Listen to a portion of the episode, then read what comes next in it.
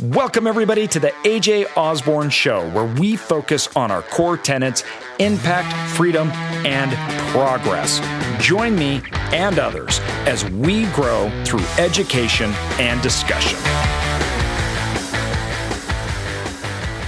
Welcome, everybody, to the AJ Osborne podcast. And I am so excited to have Drew with me here today because, uh, you know, his background in insurance and moving into real estate, different things like that, that is near and dear to my heart. Um, with that, I'm not going to waste a whole lot of time. We're just going to have a conversation here. So, how's it going, man? It's going great. Thanks for having me on. This is uh, going to be fun, I think. So, doing yeah. well. How are you? Doing good. Doing really good. Um, so, talk to me, man. Insurance background. I, you know, it's near and dear to my heart. That's my background too. So, uh, wh- what oh, really? were you doing? uh, you know, I was managing a big vendor program for most of my career there. I was in a little bit of risk management, but, but for the most part, was managing a large national uh, vendor program in the auto claim side. So, large national partners, uh, you know, private equity backed national auto body shop firms, right? So, yeah. these guys were, you know, just consolidating the whole market and had probably, uh, you know, it, it, was I forgot the figure now, but probably about half of all the auto claims went through these large conglomerates. So yeah, we we basically helped manage that system and really said, hey, if you're going to have this many eggs in these baskets, we're going to manage you guys. We're going to push you to do the right things. So uh, yeah, all the while that was a you know very corporate endeavor, and I, I always missed being an entrepreneur. I was uh, had my I I actually had my own business when I was 20. A partner and I basically ran a guy's company. He had about uh, half a dozen or so different ones. He goes, "Why don't you just buy this thing from me? I would rather focus on my other ones." So we said happily yes, and ran a, my own business for for about four years or so. Uh, back a little bit before the crash, and as that sort of developed, we we moved out of that. So yeah, corporate world for a while, and that was a safety uh, a safety play for a little bit. But of course, if you've been an entrepreneur in the past, you always have that itch. So of course, you know that's yes. something that's Never hard goes to ignore. Away. And you go, yeah, yeah, and just you just kind of go, well, you know, this is sort of a flat operation, and sure, there's you know some opportunities here and there, which I got quickly, and then you start to see things flatten out, and you look around and go, am I just waiting for someone to retire or die? And and uh, you know, it sounds cynical, but it's a little bit true. You look around at people that are working in the same space as you, going, oh, you've been here for 20 years, kind of just yeah. cruising, right? Yeah. Very safe place, and you can support a family. So no complaints. Great company. I worked for Liberty Mutual Insurance, and uh, great company and all that. But I just had that itch again, so I had to run. Uh, you know, ended up jumping into real estate full time after having invested passively on the side. Uh, had you know sold a house uh, that I had put a lot of sweat equity into, and had uh, a lot of proceeds come out of that. And I really made that you know you kind of hit that fork in the road when it comes to real estate. What do you want to do? I mean a lot of people mix it up but i just said i'm too hands on i'm too diy of a guy. I'll be in a tenant's hair if i'm starting to rent out properties that are close by to me. So i, I really chose to go passive and, and i'm glad i did just for my personality it worked yeah. out really nicely. So i could uh, not have to be you know wringing my hands and, and all over um, the stuff that that i'm managing and how long? How how long was that? Now, when did you like uh, fully make the switch? Uh, about two years ago. So I was investing since about 2015, 2016 or so, uh, passively, and then I actually started investing with a few sponsors, uh, including a company called Mad Capital Partners. I really like their strategy and what they're doing. The you know you get to know the principles a bit, and you start yeah. having some conversations with them, and uh, just you know one thing led to another, and uh, I said, hey, I can I can bring some value here and help kind of open up some of the bottlenecks, especially on the equity side. And so now it's like I, I came over a couple years ago and started working with lenders as we uh, acquire more properties. And um, you know, when you do you know about ten acquisitions a year, there's a lot of irons in the fire, a lot of debt to work on. Then, of course, as you get into contract, you're working with equity partners and yeah, a pretty good network. And there was an existing network, but we've really kind of worked to grow that. So you know the equity comes um, you know i don't want to say easy but uh, it's it's not a constraint it's not a bottleneck in the acquisition side and that's an important thing. You want to feel like you're free to make offers and know that you have investors standing behind you when you move forward. Yeah and w- now where are your assets? Like where geographically are they So they're all over the place, but uh, we're, we're pretty agnostic. But when you when it comes to industrial, you know, we're dealing with a lot of industrial properties with manufacturing tenants, yes, uh, food producers, food processors. You know, these guys don't set up shop in high cost of living areas, right? Yeah. If I build, uh, you know, drive train systems for ATVs or something really specific like that, you know, I'm going to have customers maybe all over the nation, maybe all over the world um, that you're you're you're sending product out to, right? So yeah. you find a lot of these companies are Midwest and the, the Sun Belt, Texas, and the Midwest are really kind of the center of a lot of our operations, just because that's where we find those opportunities, and uh, they're not going to be on on Main Street in Dallas, right? They're yeah. going to be a little bit on the edge of town or secondary markets, even tertiary markets where you have lower cost of labor mm-hmm. um, and you know access to labor but lower cost there and when you talk to these tenants you know they go look we're able to pay a pretty reasonable amount to employees and they're able to support a whole household with a single income you know i live in yeah. california here i don't know very many people at all that have a single income you know everyone's two yes. two uh two working parent households if they're yeah, supporting that's the family. world so mm-hmm. yep totally you know it's it's interesting because I, I, I love industrial um it's almost like I view a sister to what we do in self storage. Um, and self storage really moved out of the industrial parks and moved on to Main Street. And yeah. that has been an interesting process over the last 15 years to see that that transaction take place. And the economics and a lot of people, you know, when you look at why why certain assets perform the way they perform, right? And you mentioned really important things the drivers and the reasons why your industrial is where it is, right? These are distribution centers, these are triple net leased sometimes by large companies that it's the base of their operations. So you have companies that may be manufacturing, they may be product cells, they're delivering all over um, geographically. You know, we find them in places like maybe Kansas City, where it's distributing out, you know, all over the place. In Denver, going across through the Rockies, it, you get a lot of this, like in in Reno, because the holding cost.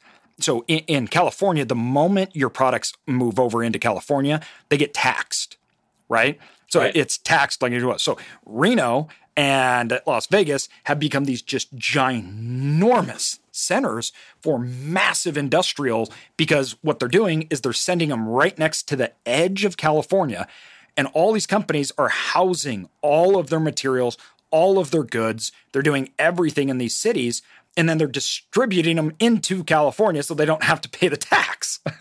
and so I love industrial because it's, um, to me, it's like self storage is ran um, more like a retail center, right? It's moved into that main street. But the overall economics and how we look at the development and the building and the contract issues, right? Um, in in industrial, it has the same uh, feel, look, and I understand it the same way, but the benefits to it are really good in the benefits that we don't have in self storage. Now, it's also vice versa, right? But you have long term, stable tenants, right? that use this as a base of operations. They're occupying lots of times, um, maybe not all the space, but it maybe, uh, you know, 10, 20 plus thousand square feet, and you may have five different spaces of industrial that they're using. Um, there's a lot of different ways you can you can go about it, and industrial has just done so well over the last past five years, as well as self storage. And um, the reason is is because of the economics of it, and it, it has a lot to do with this distribution problem. And in the United States, we have a massive distribution problem, particularly in the last mile, right? Like, I mean, you, you talk about the need for these things, and a lot of people look down on industrial, which is really weird to me because it's like they view it as like it needs to be on Main Street, and if it's not, it's not a good property. And I'm like, no, it's a good property because of the revenue. That's what makes real estate a good property. It doesn't, you know, if it's downtown and it's bankrupt, it wasn't a good property. It, that doesn't matter, right? And industrial right, right. is awesome. Yeah, we look at these a lot different than other asset classes and probably a little bit similar to the way you're looking at self storage, uh, just a lot different than multifamily, for instance. So uh, the market analysis is is wildly different. Uh, the type of manufacturing uh, operations going on in a lot of these industrial facilities, and mind you, they're they're pretty versatile, right? Someone yeah. could could absolutely fill that same exact building with a, Yeah. a warehouse and distribution center, Yeah, right? it- it- it's a as long as shell with a sometimes some offices, right? Very simple. Right, right. Hey, it's got four dock doors. We're going to add another four. You know, whatever Mhm. you want to do there. That's about as much TI work as you might need to bring it into distribution center. So, Yeah. uh, but we're looking at these markets, and I, I don't really care about certain metrics like I would in multifamily. And uh, we did a deal recently. I was looking. I, I still like to look at all the market metrics, but do I care about crime rates in an area uh, when I'm getting into industrial? And for us, the answer is not not really, right? As long as it's not uh, the whole mark, people are moving out of town and the population is decreasing to zero because it's just that bad. But hey, it's higher than average national crime rates. I'm not saying we're looking for that, but does that really move the needle for us here? Not really, right? I mean, these are companies who make things. They oftentimes they operate in rough and tumble areas. These aren't garden neighborhoods. You know, this is industrial. So you look around and go, okay, well, what's the vacancy rate here? How much demand is there for industrial? And then you start to see a strong market and you go, okay, that's all right. You know, this isn't uh, a sexy skyscraper with a pool on top, right? Yeah. This is industrial, right? It's it's very boring in its way, but it's a very viable property with a lot of demand for it, especially like you said now, increasing over time. Then of co- course, COVID, uh, you know, made a lot of companies head spin.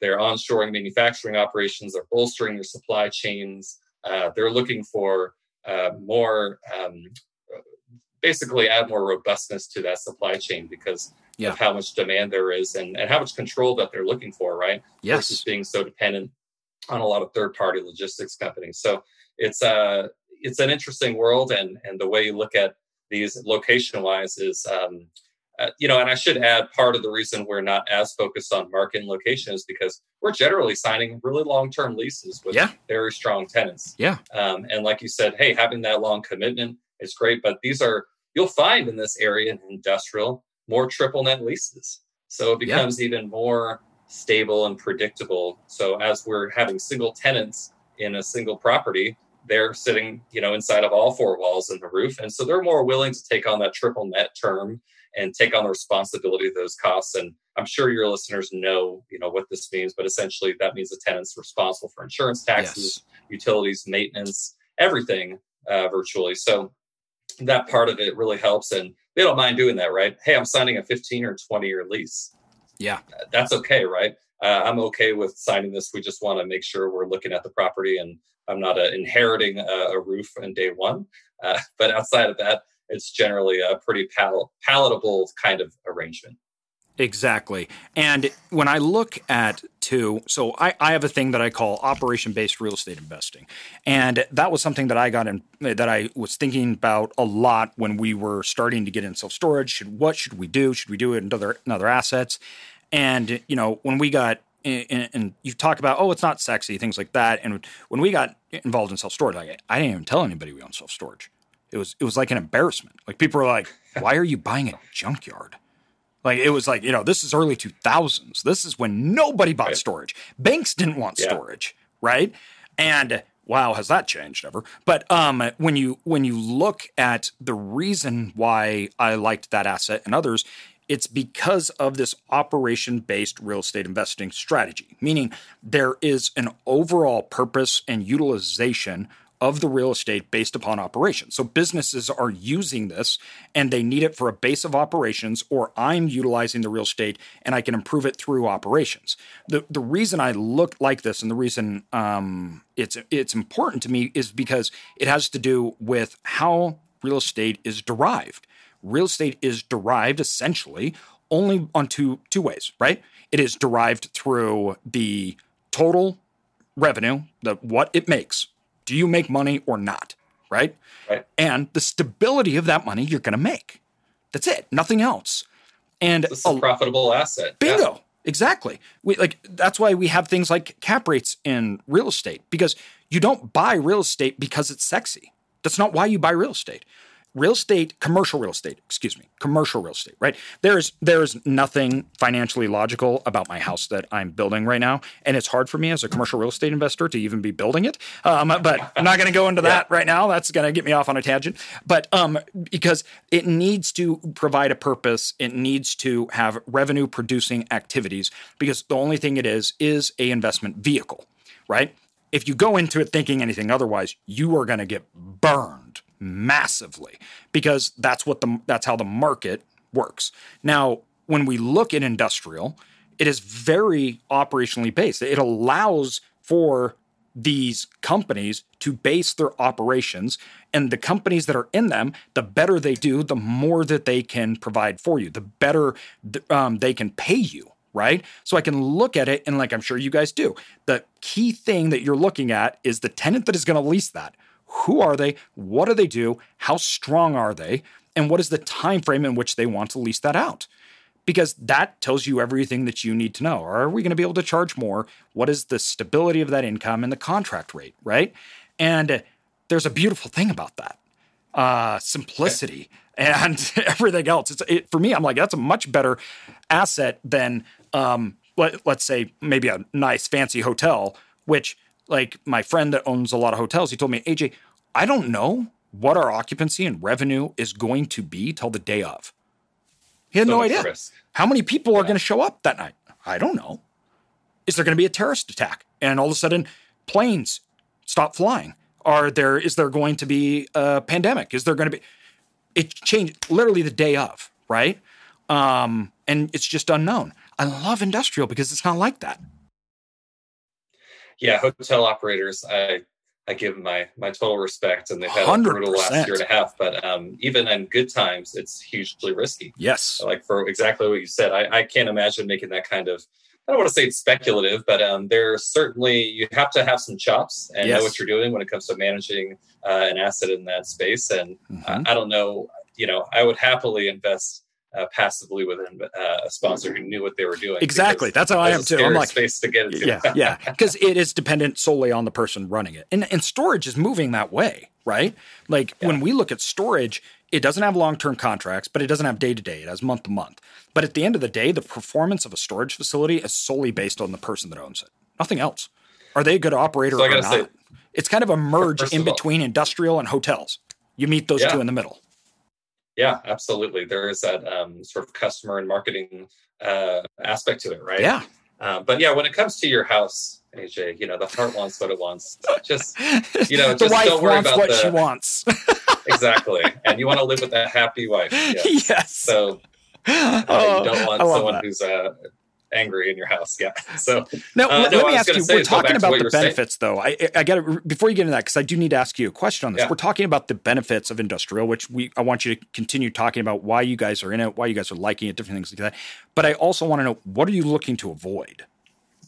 So benefits, we've been concentrated on uh, industrial since about 2016. We had done some industrial before that, but really kind of turned the focus good move to that even more, and um, and sale leaseback transactions, which I'll get to if you want to talk about. But uh, that's really been the primary basis of our strategy. You're really focusing on that niche, and we're trying not to stray out of it too much and get shiny object syndrome. So we really have uh, some momentum in the space, and the original basis for that was we're looking out around the uh, the economy like a lot of people were in about 2016 going hey this uh, bull run's got a little long in the tooth right mm-hmm. we're going to expect some kind of pullback little do we know that was just going to continue to run for a while but yep. we we really said hey this is uh, an this is a recession resistant asset class i know that term gets thrown around a lot in real estate but it is. Uh, yeah. You know, when you're focused on these types of tenants, because you look around and you go, okay, see that building over there on the horizon in that big industrial park? Yeah, I don't even know what's in there, right? Yeah. They don't have a big sign. But yeah. turns out you go by there and maybe they make, um, you know, shells for bus companies. Yeah. You know, yeah. it could be something like that that's just so under the radar you don't think about it, right? And so they're out there, and oh, turns out that they've but been fundamental for, years, society. Seventy years. Right, exactly. Under the radar, uh, serving a very viable need. Uh, it's a viable business here. And a lot of times they've been operating there for decades. So yes. a lot of times I just think back and go, wow, what have these guys been through, right? They've been yeah. through presidential administrations. They've yeah. been through economic crises that, you know, they, the, the times of the 80s, uh, 2001, the financial crisis, and they're still over there operating. Maybe they changed ownership hands. They yeah. probably did. Or maybe the they did. Either way, going. they've been there for a long time. Right. Exactly. So you know, they renovated this property and, um, you know, just to kind of jump into that sale leaseback, that's where we're finding a lot of opportunities where these companies are operating with ownership of the asset, right? So a lot of times they get to a point and they're looking to access capital, continue to grow the company, and maybe it's acquiring a competitor company, maybe it's uh, you know so capital investment or rebalancing their capital and their balance sheet.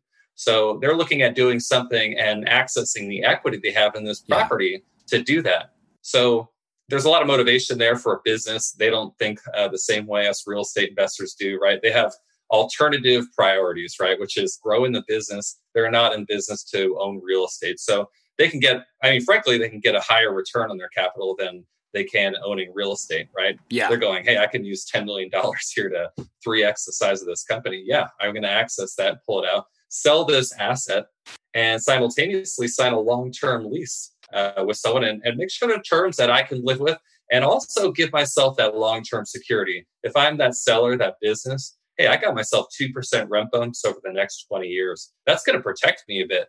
I, I, don't have to worry too much about getting, you know, slapped in the back of the head by, um, you know, short-term rental lease, uh, excuse me, lease contracts where I may have increases in the market rents that uh, that throw me and and kind of I'm not ready for it, right? So yeah. it protects them in a, a, bit in that way. And for us as a, a you know a real estate investor here, we're coming and going, hey, this is fantastic. I have a tenant in place. They're very secure. They're signing a triple net lease. I don't have to worry about that. And it's 100% occupancy. So you kind of go, where's the risk? Yeah. And it's really in the solvency of that tenant. Uh, yes. Uh, kind of going going back to that. But yeah, I, I, this is kind of tying into why we like industrial real estate. But uh, that's in this space, you have those opportunities as companies continue to grow. And some of these opportunities come from all the activity out there in the private equity world.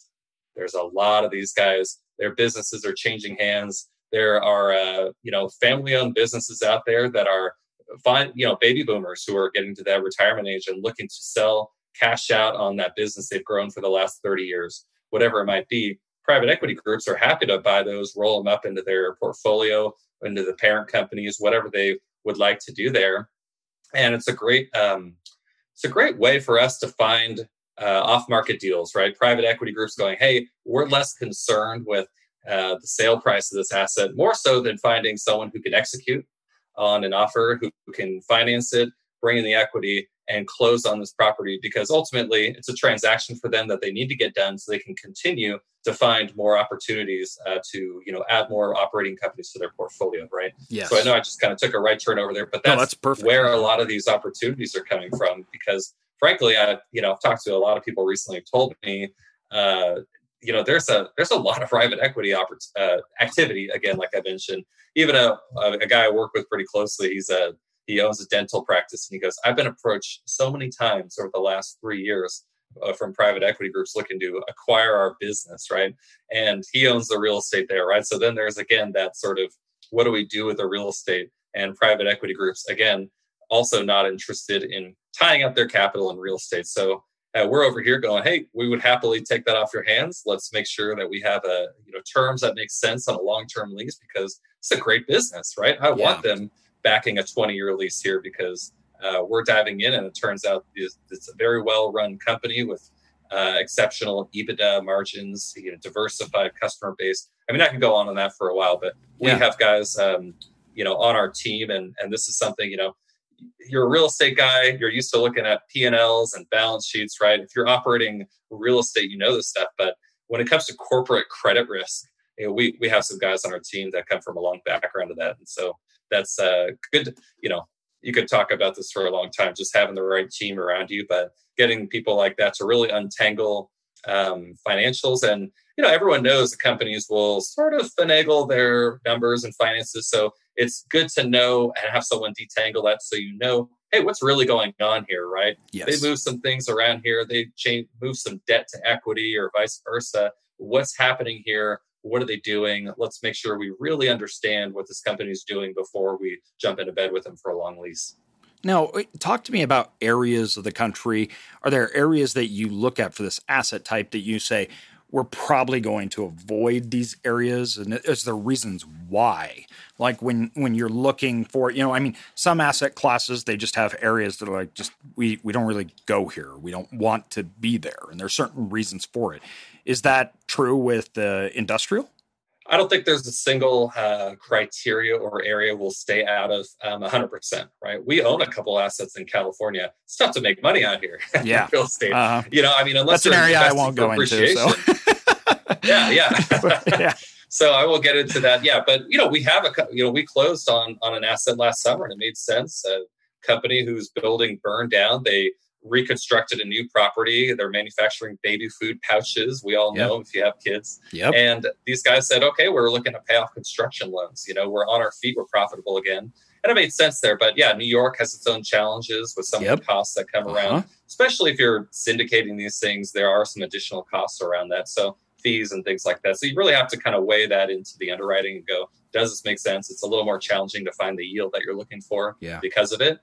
Uh, and so, two like alternative you know, options. Is, do you look at areas where you go, there's an alternative option that if we do this here, like others may come up, and then we have to compete at you know a level that we may not be able to compete in. Yeah, if you're if you're talking again about the that some of the costs that can be higher depending on an area in an area. Um, you know, Pennsylvania, for instance, we're working on a deal there. Very high transfer taxes there.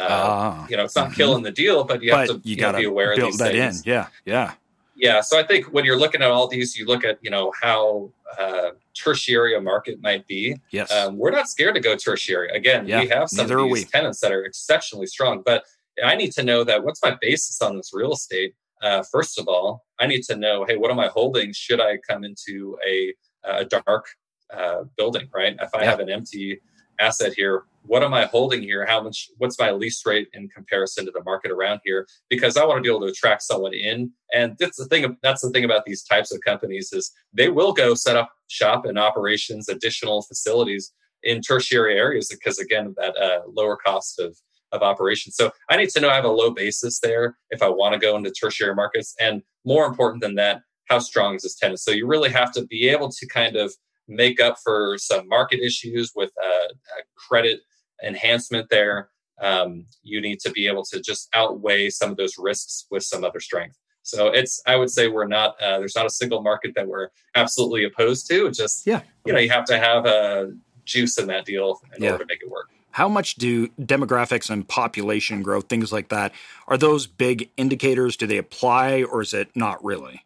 Not as much. I mean, honestly, yeah. it's uh, you're again long term lease that we're signing right at yep. close.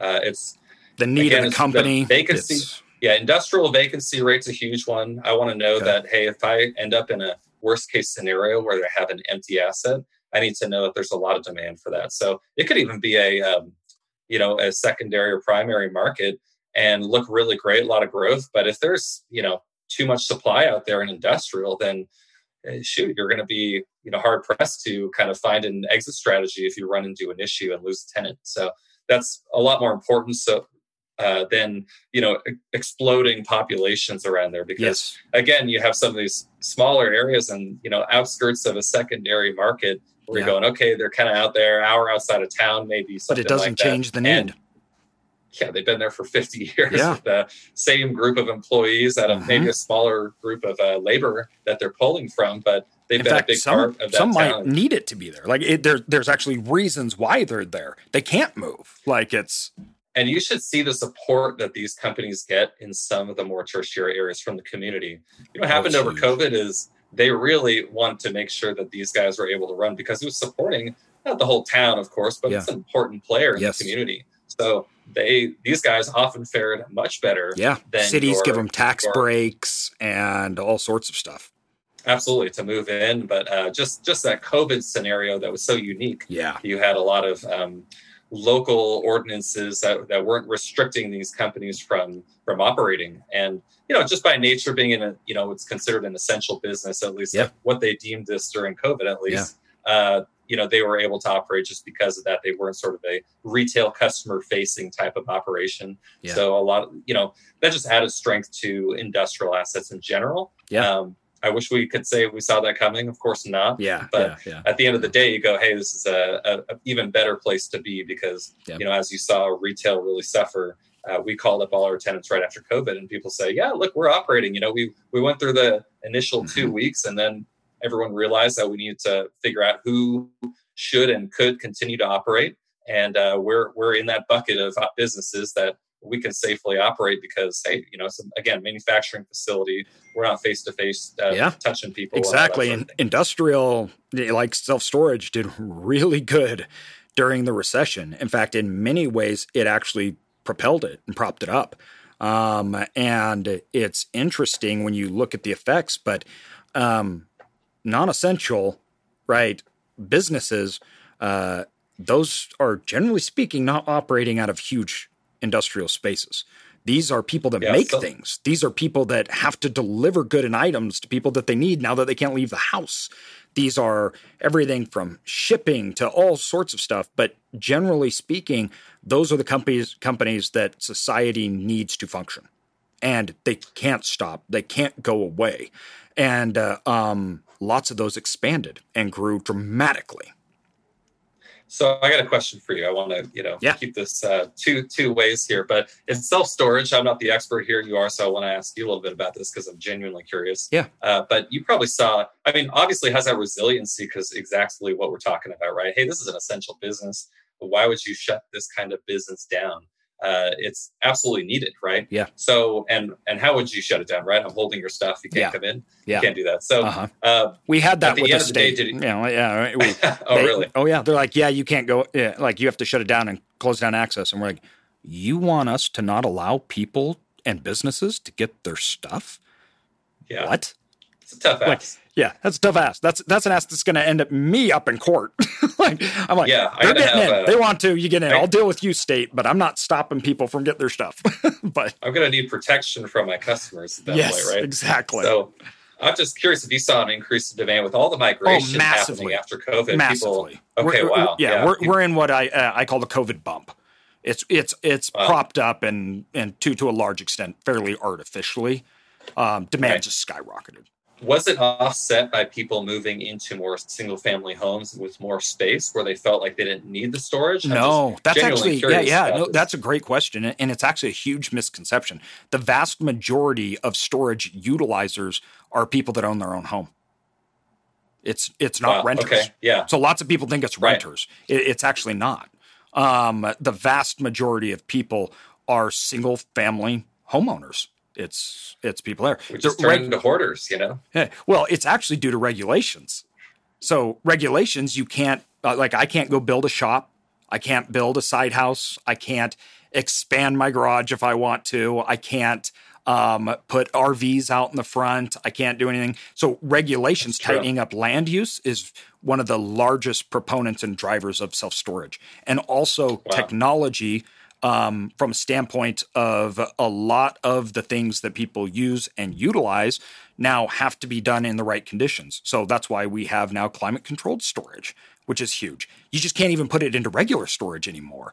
Um, and so it's very interesting the economics of self storage, but our ability to consume has greatly increased the same dollar, right? So a dollar in the 50s right? Compared to today, today you can buy 10 times as much. So it's we can right. consume more with the same. And then what you're talking about is the relationship of uh, industrial and distribution centers is actually very much tied to storage.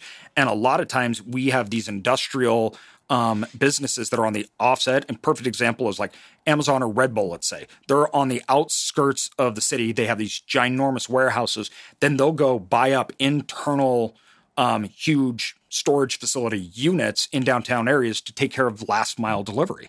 So we actually coordinate wow. distribution a lot with businesses out of industrial centers um, on the outskirts of town, record storage, things like that. Totally interesting. These two industries that people, you know, looked at, and but they're becoming a fab. Uh, they're becoming um, both uh, industrial and storage have been woven into the fabric of actual infrastructure in society.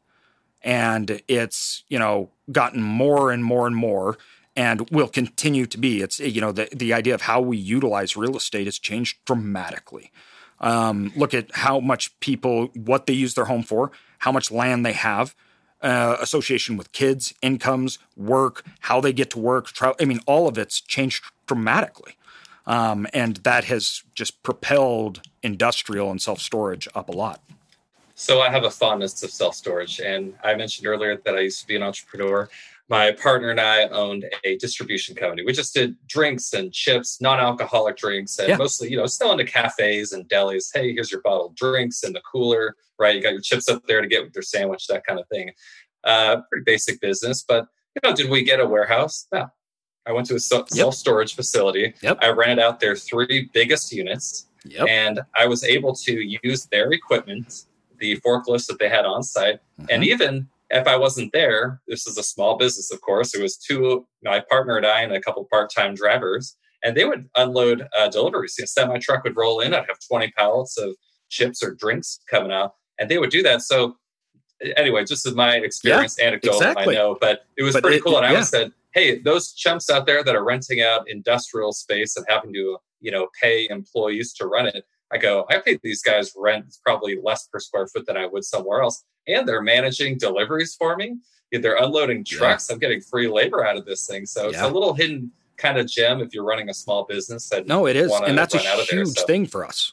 Like the amount of business use, like from medical companies, huge. Um, um, pharmaceutical companies, um, contractors, um, everything else. It, it really what self storage became the industrial space for individuals. It did. And um, yeah. the demand is just, you know, skyrocketed.